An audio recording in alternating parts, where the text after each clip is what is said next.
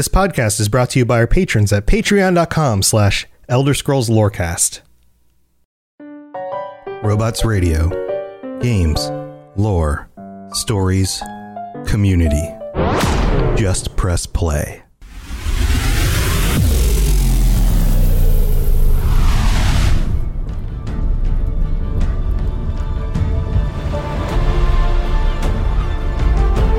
Welcome to the Elder Scrolls Lorecast, the podcast where we explore the amazing universe of the Elder Scrolls.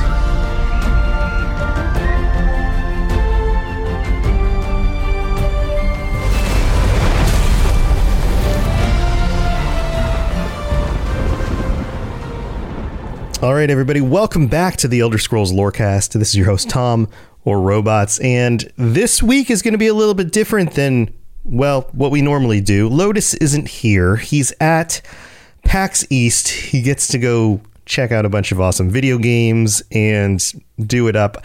I was considering heading up there this weekend as well, but things did not work out that way for me. Uh, I also want to apologize for missing the last two weeks. Um, this is a very rare occurrence. I don't think I've ever, in the life of this podcast, missed two weeks in a row.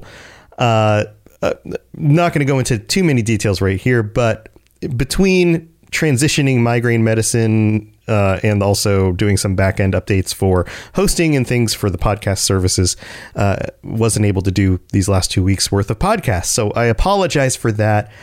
I, you know, it's one of those things I really try to avoid, but I very much appreciate your patience, and we'll try not to do this ever again. Hopefully, I mean, hopefully I don't have to mess with my migraine. Man, drugs are quite the thing. I don't know if ever you are on migraine meds, like drugs that mess with the chemicals in your brain, and then you try to get off of them, dude, withdrawal is a real thing.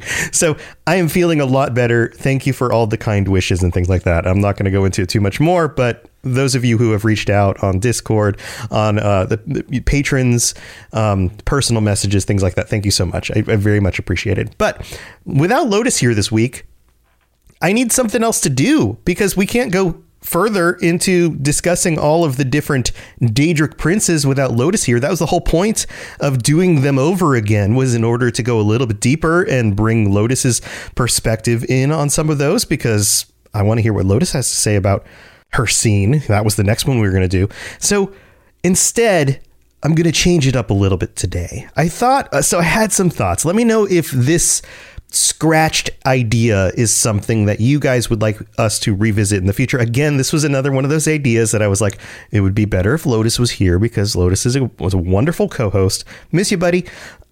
I was perusing as I like to do different forums and things, and of course, Reddit is. Reddit, Reddit is Reddit. There's the full expanse of everybody on the internet, including people who spend way too much time on the internet. But there's also some very good posts as well. And on Reddit, there is the Elder Scrolls subreddit, and pinned at the top is a our expectations or hopes for Elder Scrolls 6. And you can of course group that according to like best or most recent and those kinds of things. And there's actually some really interesting perspectives on there. And I was considering going through that and just taking a look at what the current perspectives of the internet are for Elder Scrolls 6. And I had a lot of thoughts on that, but I decided to hold off on that because instead, I think this week I'm going to tell you a story. A story about somebody who you may not have really done a lot of thinking about. Somebody that, well, at least we've come across some remains of in our times in traveling in Skyrim. Uh, in fact, quite large number of remains. Well, not their personal remains. That would be super gross. But an individual number of pieces of remains of a crown. I think maybe you guys might know where I'm going with this. Two dozen, in fact, stones of Barenziah that came from Barenziah's crown. Now, what exactly is the story with this. Some of you are probably more familiar with this than others. If you've played through Skyrim, you know that you can come across a lot of these gems all over the world, these red gems, they sit in these little boxes. You find them in dungeons and castles and all sorts of places, all over the place. They're scattered all over Skyrim. And if you come across these, you can set upon a quest for the Thieves Guild to gather all 24, and they become very valuable if you get the entire set. But what's the history of this? Who was the queen? Who's Queen Barenziah? What's going on with this? And how does this relate to what's going on during the current time of Skyrim? And how do these even get out into the world? There's a lot of questions here if you actually sit down and think about it for a moment. So let's dig into it a little bit. So, who is Queen Barenziah? What's the deal with her? Well, we have two stories, two very differing stories about who she is. Queen Barenziah lived during the end of the Second Age, so the year 892. This was a few hundred years after the events of the Elder Scrolls Online, and this would have been before Tiber Septim, before the end of the Second Age. So, this wonderful, right at the end of the Second Age time, right before all sorts of terrible things happened, and the conquering of all of Tamriel. And she was Princess Barenziah, of course, to start out with when she was born.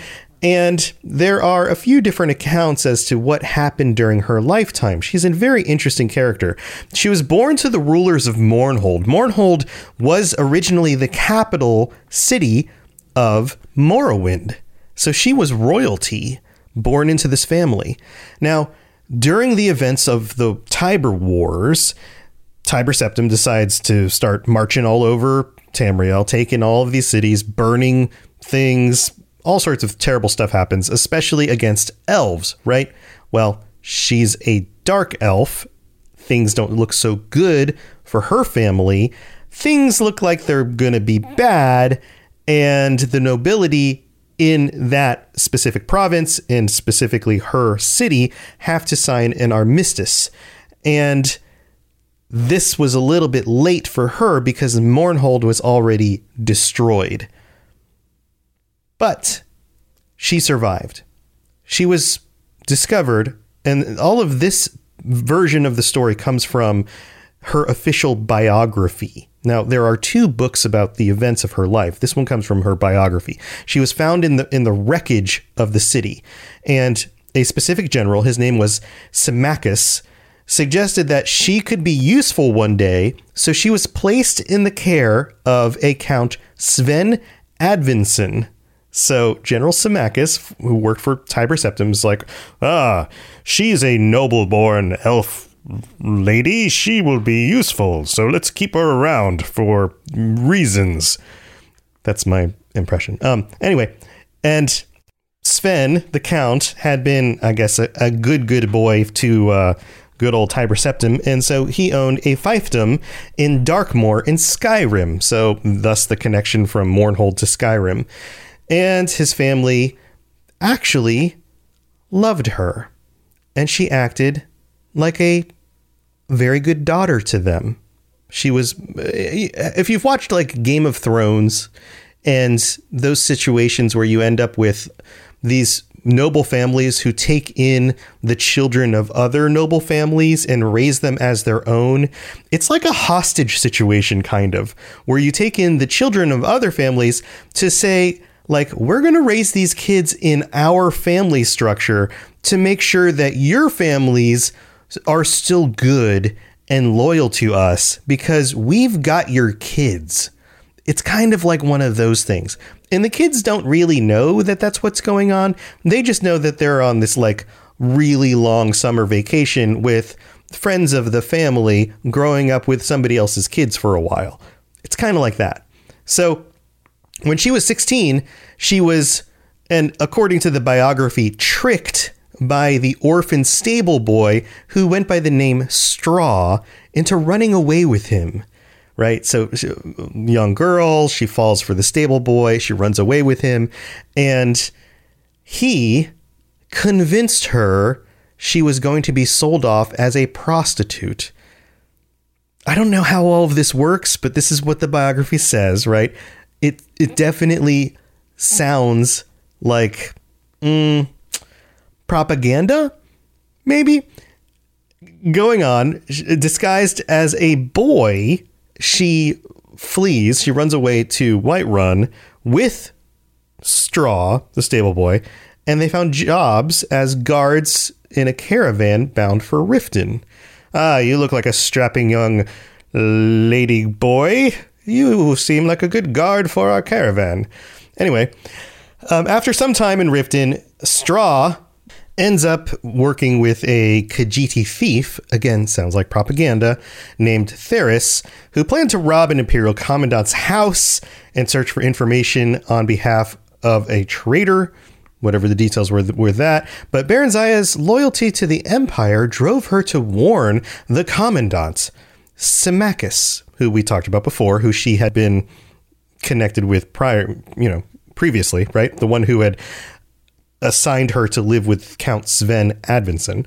And Symmachus was of course looking out for her and she she must have known this, right? This is what was going on. And so she turns against Straw, outs him, and Symmachus in thanks instead of selling her off to, into prostitution, assigns her to live with Tiber Septim for a time, where she befriended him during the middle years of his reign, and she becomes a family friend. And for almost a year, she stayed there with him, right? Like this this became one of those other amazingly good situations for her where she you know oh she was uh this elf woman from you know she's not she's not a human but she oh look how wonderful she is. And she she got along with Tiber Septim even. It's, it's like one of those kinds of situations right? And so by the age of 18 she's returned to Mournhold to take her rightful place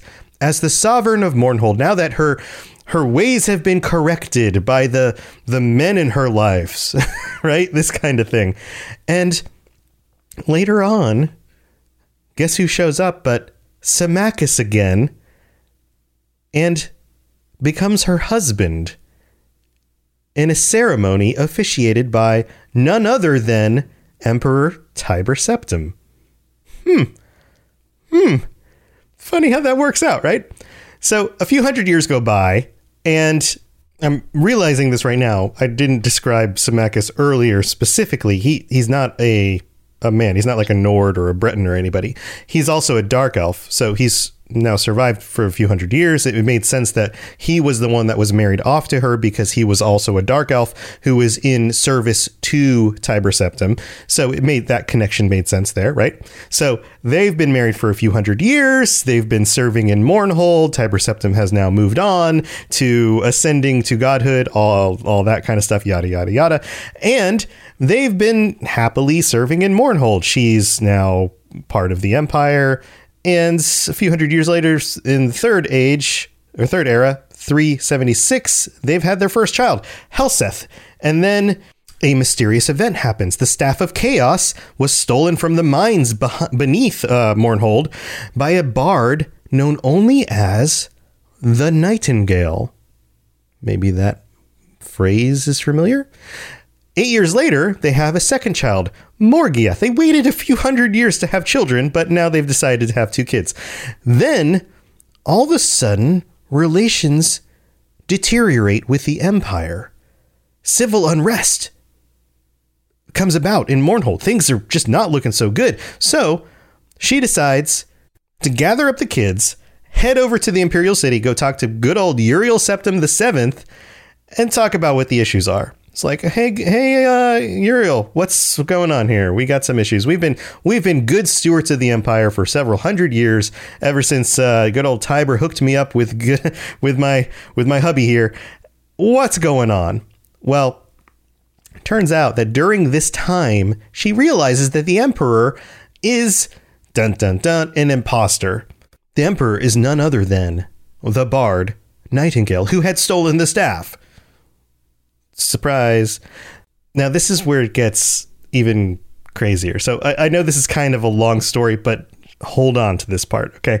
So she is able to sneak out. They realize that she doesn't get away.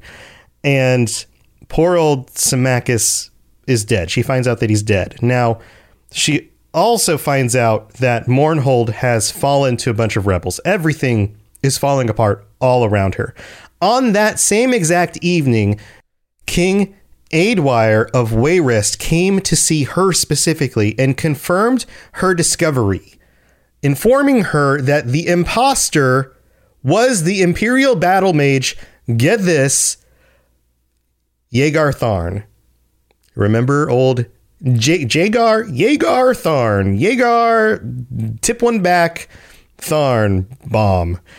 Together, the two monarchs, the Barenziah specifically, and King Eadwyre, decided to come up with a plan to figure out Tharn's plot and free the Emperor. She and King Eadwyre were the ones who were going to free Emperor Uriel Septim VII from Jagar Tharn. This is like she's a very important figure in the history of these events. It's it's pretty cool, right?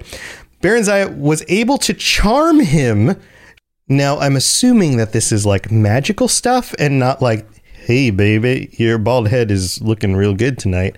You know, like that kind of thing. But uh, uh you know, I don't I'm not even 100% sure if he has a bald head.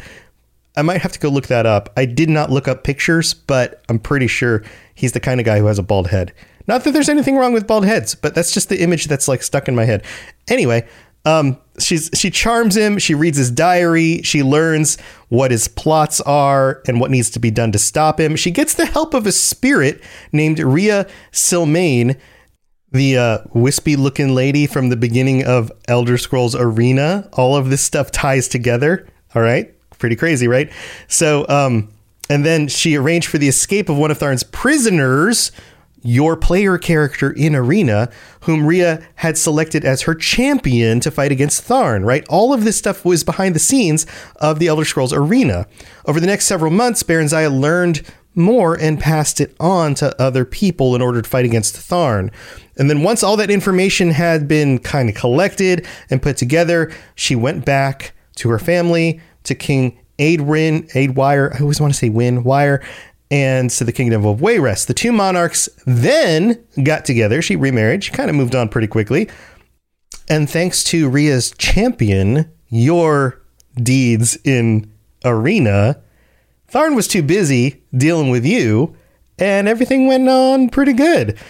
Um, Uriel Septim the uh, seventh returned to the throne, to the ruby throne, and uh, the empire was restored. And then eventually, there was a state funeral for Symmachus, and good old Queen Barenziah lived the rest of her life. She passed on, and you know everybody remembered her as this queen who helped stop Jagar Tharn.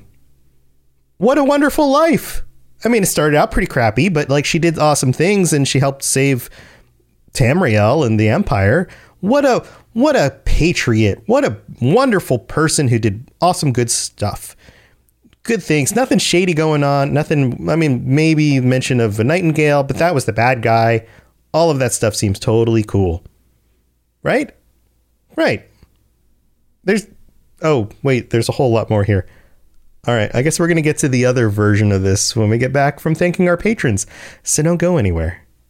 All right, so everybody knows how VPN services and ExpressVPN can protect your privacy and security online, right?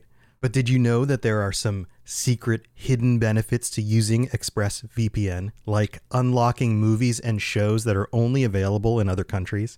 So, if you're like me, you probably enjoy watching shows on Netflix, for example well, with ExpressVPN, you can unlock the UK version of The Office or Parasite from South Korean Netflix. Over a hundred different countries. All you have to do is change your location and refresh Netflix or whatever Hulu, BBC iPlayer, YouTube, you name it. In fact, when I set it up for myself, I was surprised at how easy it was. It just installs and then loads up and works. And it works on more than just PCs, phones, media consoles, smart TVs, and so much more. So if you want to access hundreds of new shows, Use my link right now, expressvpn.com slash scrollslore, and you can get an extra three months of ExpressVPN for free. That's expressvpn.com slash scrollslore. expressvpn.com slash scrollslore to learn more. The skies are marked with numberless sparks, each a fire, and every one a sign. What are you guys doing to me? This is nuts. Okay, I mean, this is what happens when I miss two weeks in a row. So, this is the part of the show where I get to thank our patrons, and I'm. Holy crap, guys. So, I'm just to go down this list. Uh, I feel so bad that so many of you signed up during a two week two week lull. Um, but thank you for being here. I hope I can make this up to you. I hope this has been at least an entertaining way to describe a fairly dry story, and it's going to get better, I promise, as we go on with the rest of this episode. Here we go. Thank you to Trevor D, Rob D, Derek S, Maxwell, Pipes, Jarrett C, Robert, Brendan, Alex B, Kelsey L, Kid Stupefy, that's a good name, Matt L, and Noah S. All of our new patrons in just the last two weeks. Holy crap, what are you guys doing?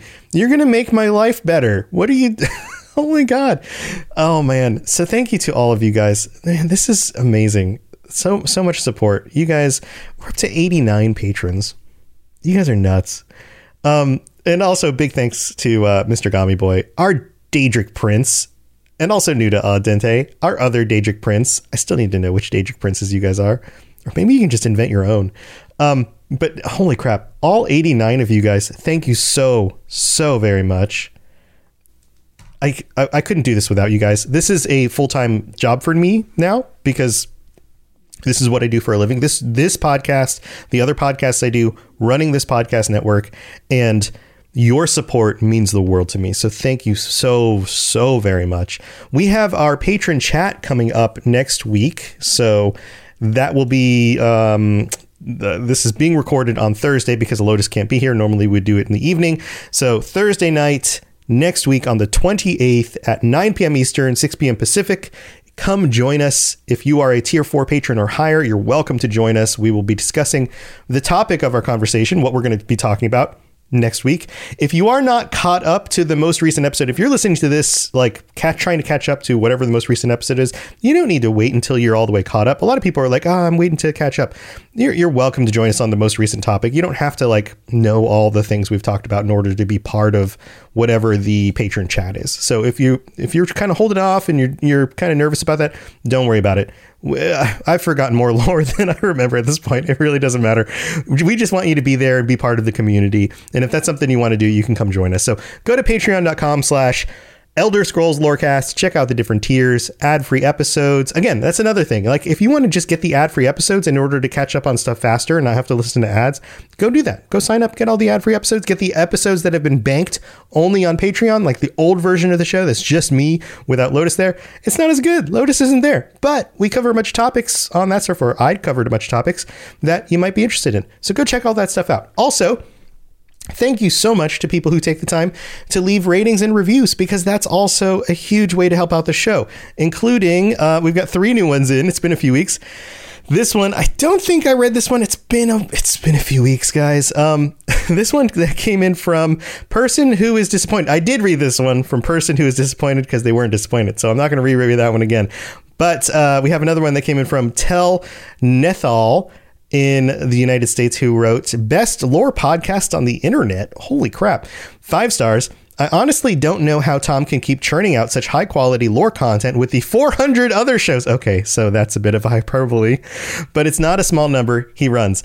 Him and Lotus have to be one of the best co a host slash co-host pairings in podcast ever. Oh, well, thanks so much. I'm never not having a the best time when I'm listening to these guys. Bonus points for hosting the monthly podcast chats. Seriously though, Tom, you have to be one of the hardest working podcast hosts, and I totally respect and admire that kind of dedication to the consumer. Great work. 11 out of 10. This guy turned it up all the way to 11. USDA Prime Grade A Extra Fancy. Well, tell. Thank you so much for that. That is those are such nice kind words. Um I mean, actually, I do work really hard. No, I mean, th- thank you for noticing. I, this is something that I've spent a lot of time working on and making a, a big thing, especially when I was still doing my full time job. A lot of people are like, How do you have time to do this? And like, the truth is, you make time. You give up stuff. You don't play as many video games. You spend less time watching TV. You, you know, work on the weekends and in the evenings. Like, it's true. If you want to make something a thing, you got to work hard for it. And I, you know, thank you for noticing. Um, but uh, it's a, it's a labor of love. It's also fun. So thanks for thanks for taking the time to do this as well. A little bit of your time to help me out means the world to me. So thank you so much. Um, also, we have one that a quick one that came in. Wrote a review 86 from the U.S. who uh, wrote in, It's the best ever, five stars. Robots can't miss. Just discovered this show and I'm so hooked. So well produced. Well, thank you so much. Um, this episode may not be as well produced, but I hope you guys are enjoying it. All right.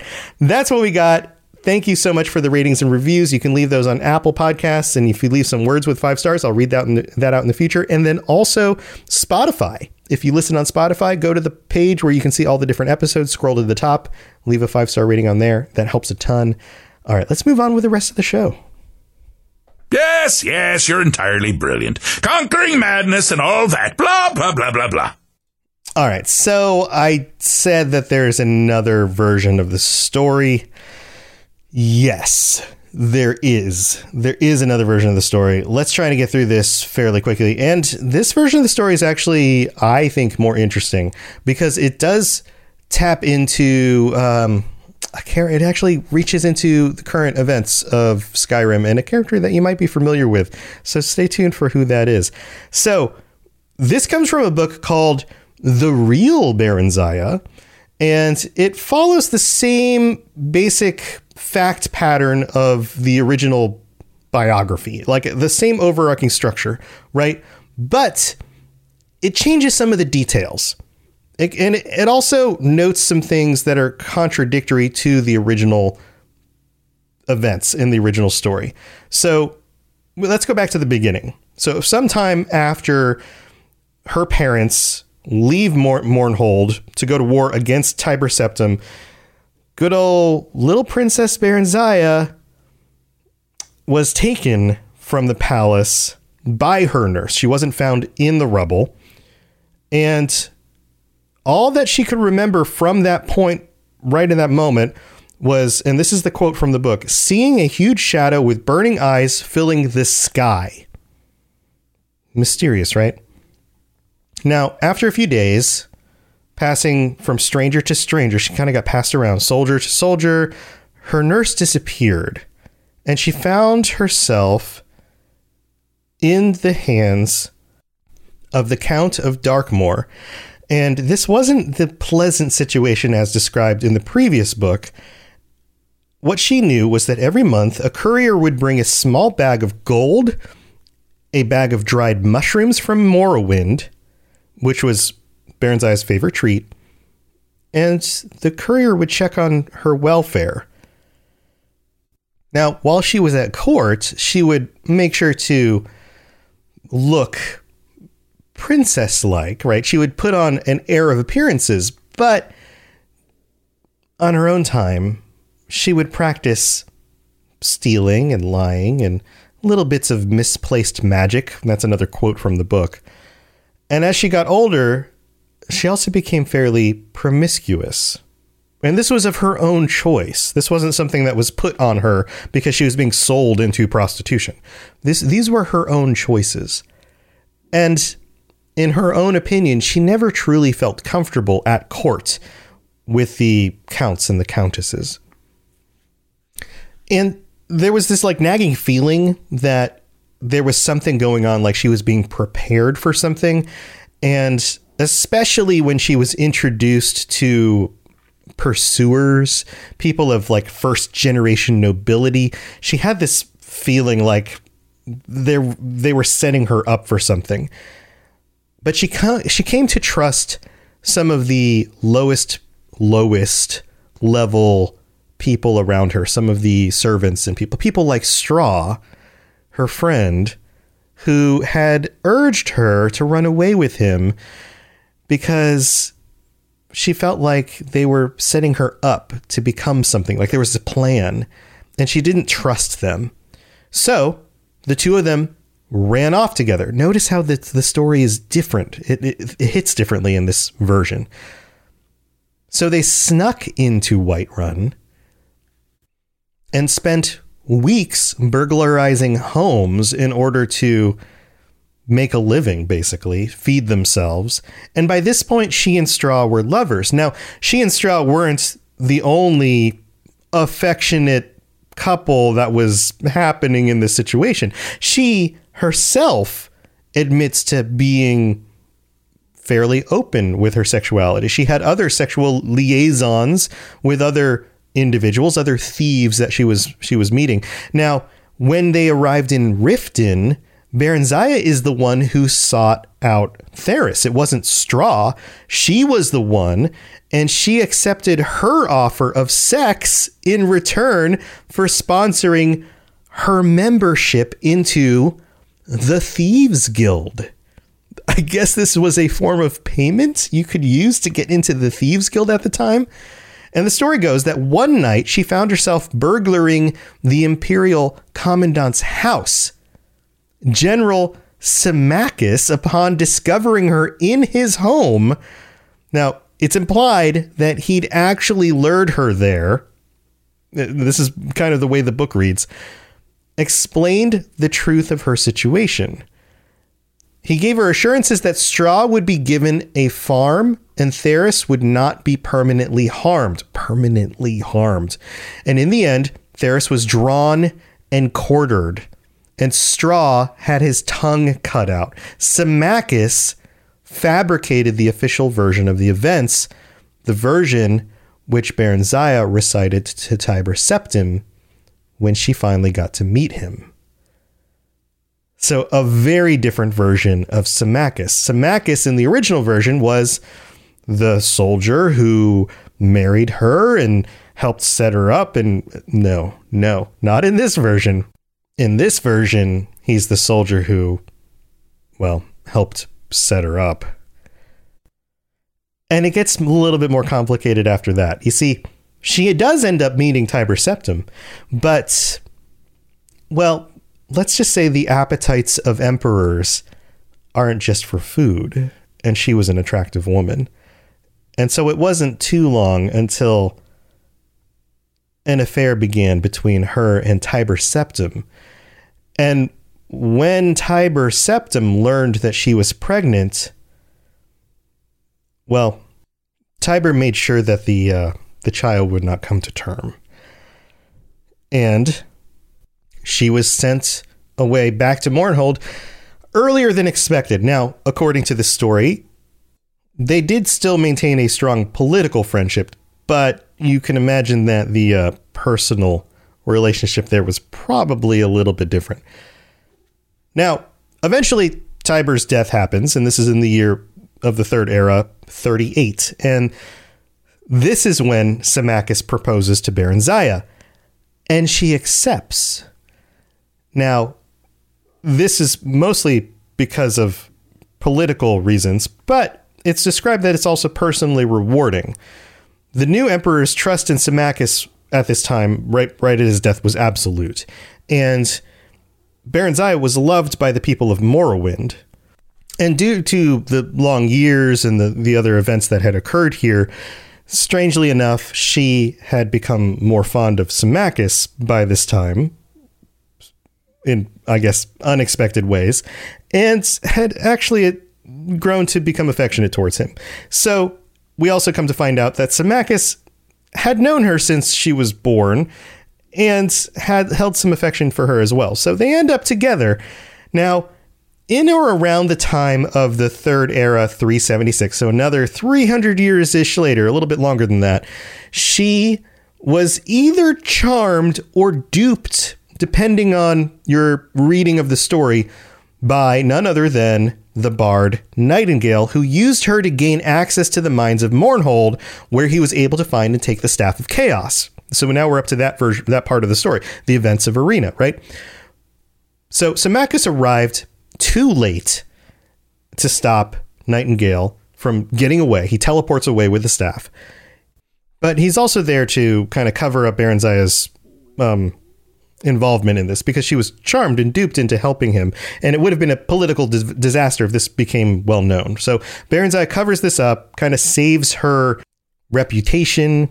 Everything moves forward. Eventually, there's the whole meeting with Uriel Septim the Seventh. She notices that that is not, in fact, him. That is Nightingale because they had previously met. She's able to see through the disguise, and then she, of course, meets with King Eadwyre. Eadwyre. That's such a weird name.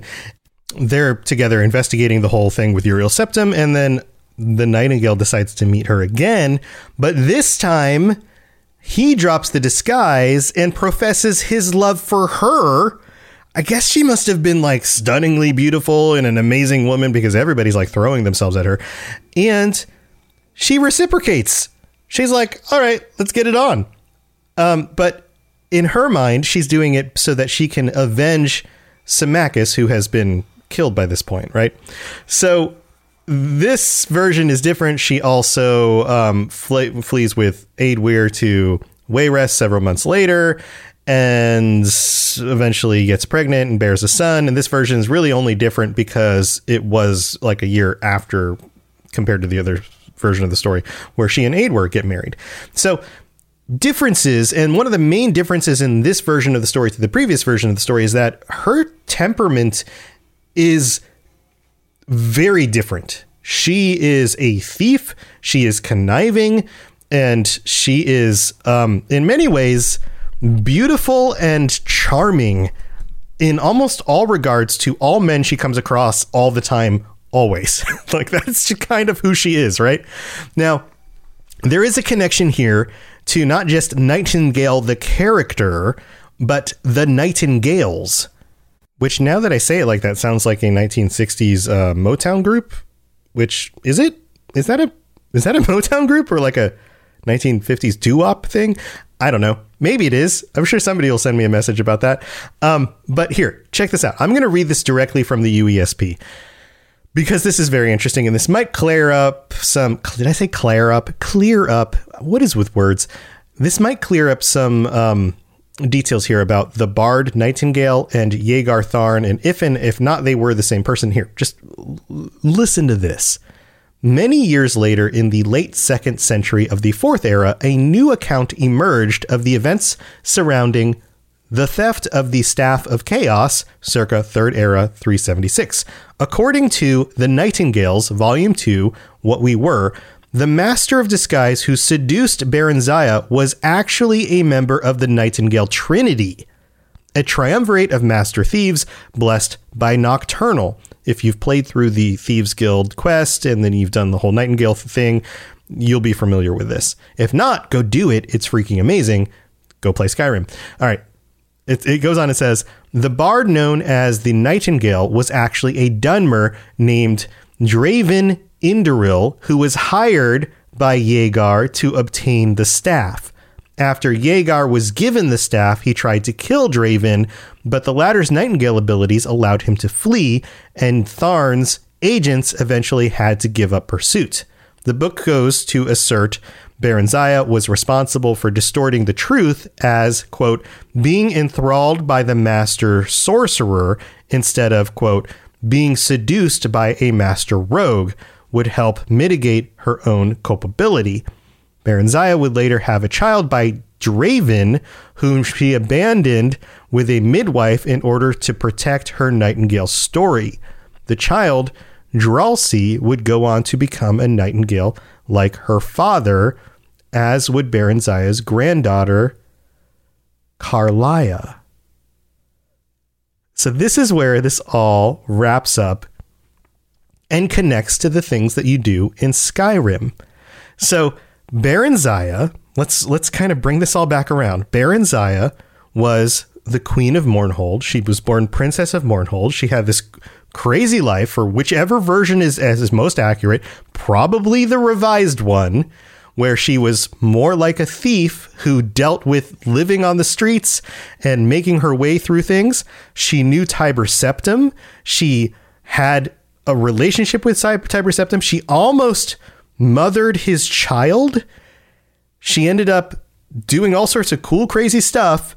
She had very much the mentality of a thief and somebody who was a master manipulator, somebody who was a seductress. She ended up in a relationship with one of the Nightingale Trinity and then bared a child who had a child, and that child was Karliah. Who is Karliah? Well, here, she sounds like this. We may be nightingales, but in our hearts we're still thieves, and we're damn good at what we do. Karliah, you meet in Skyrim. In fact, when Mercer Frey picks the Dragonclaw door at Snow Veil Sanctum, and when you walk in, Karliah shoots you with a poisoned arrow and you pass out. That's the first time you meet her. She is tied into the Thieves' Quest Guild. You meet her. She's the granddaughter of Barenziah. And in the time since Baron, Di- Barenziah's Baron Dia, Barenziah's death, I took Barenziah and Baron Death and merged them together. The crown is broken apart. All the gems are taken and dispersed across Skyrim. Now, as for the details of when this happens or who actually did it, nobody really knows, but it gets out there and you have to go collect all the gems and bring them back. But uh, Queen Barenziah's family is actually very interesting because uh, the other characters show up in other games as well. Uh, her son, Helseth, who is a Hlaalu, one of the Dunmer, shows up in the game Morrowind and actually tries to kill the Nerevarine. He uh, also shows up in the game Daggerfall as well. His sister, uh, Morgiah, ends up in um, Wayrest. She becomes the princess of Wayrest. Um, both of these are the children of Symmachus. So at least that part of the story is accurate. She at one point does end up with Symmachus and bears children with him. Um, as for her actual affection for him or not, it's probably up for debate, but it seems like that's one of the points that, strangely enough, both of the books actually have in common. Who knew? So that's the story of Queen Baron and her connections to almost all of the different events or major events of the Elder Scrolls games, strangely enough. So I thought you guys would find that interesting. I hope you enjoyed it in my weird roundabout way of telling the story. But um, I hope you guys enjoyed this episode. We will be back next week with our patrons. And patrons, let me know what you guys want to talk about. We could talk about all sorts of different things. We could, heck, we could go through the uh, review of Reddit posts about what people want for Elder Scrolls 6, and we could discuss the plausibility or how much we want those things to be to happen or not to happen. Uh, that could be fun. But share some thoughts on the Discord. Let me know what you think. And thanks again for listening, everyone. I'm looking forward to uh, Lotus being back as well. And uh, hopefully he'll be able to join us next week. If not, he and I will be back in two weeks with. Uh, scene. We'll be talking about more of the Daedric Princes again. So hope to see you guys then. And until then, stay safe out there. And, you know, if some sort of warlord comes after your family, then heck, I don't know, take to the streets, become a, a thief, and do what you got to do, I guess. Man, that's probably the worst advice I've ever given. All right. Bye, everybody. See you later. Thanks for joining us. We'd love to hear from you. You can reach me on Twitter at robots underscore radio or Lotus of Doom at Lotus of Doom. Also, you can join us on the Robots Radio Discord channel. You can easily just search Robots Radio Discord on Google or check the description underneath the podcast. Also, this podcast is recorded live every week on Thursday nights 9 p.m. Eastern, 6 p.m. Pacific on the Robots Radio channels on Twitch, YouTube, and on Facebook. So just search Robots Radio on any of those platforms. Come join us. We'd love to chat with you while we record the show, or before or after. Either way, just come hang out with us. And if you're looking for more information about my shows and the shows on the Robots Radio Network, go to robotsradio.net for all the information about all the shows on the network, including the Robots Radio Rocket Club, where I help both new and existing podcasters to grow their shows, build their audiences, and create the best podcast they possibly can. All of that at robotsradio.net. We'll see you next time.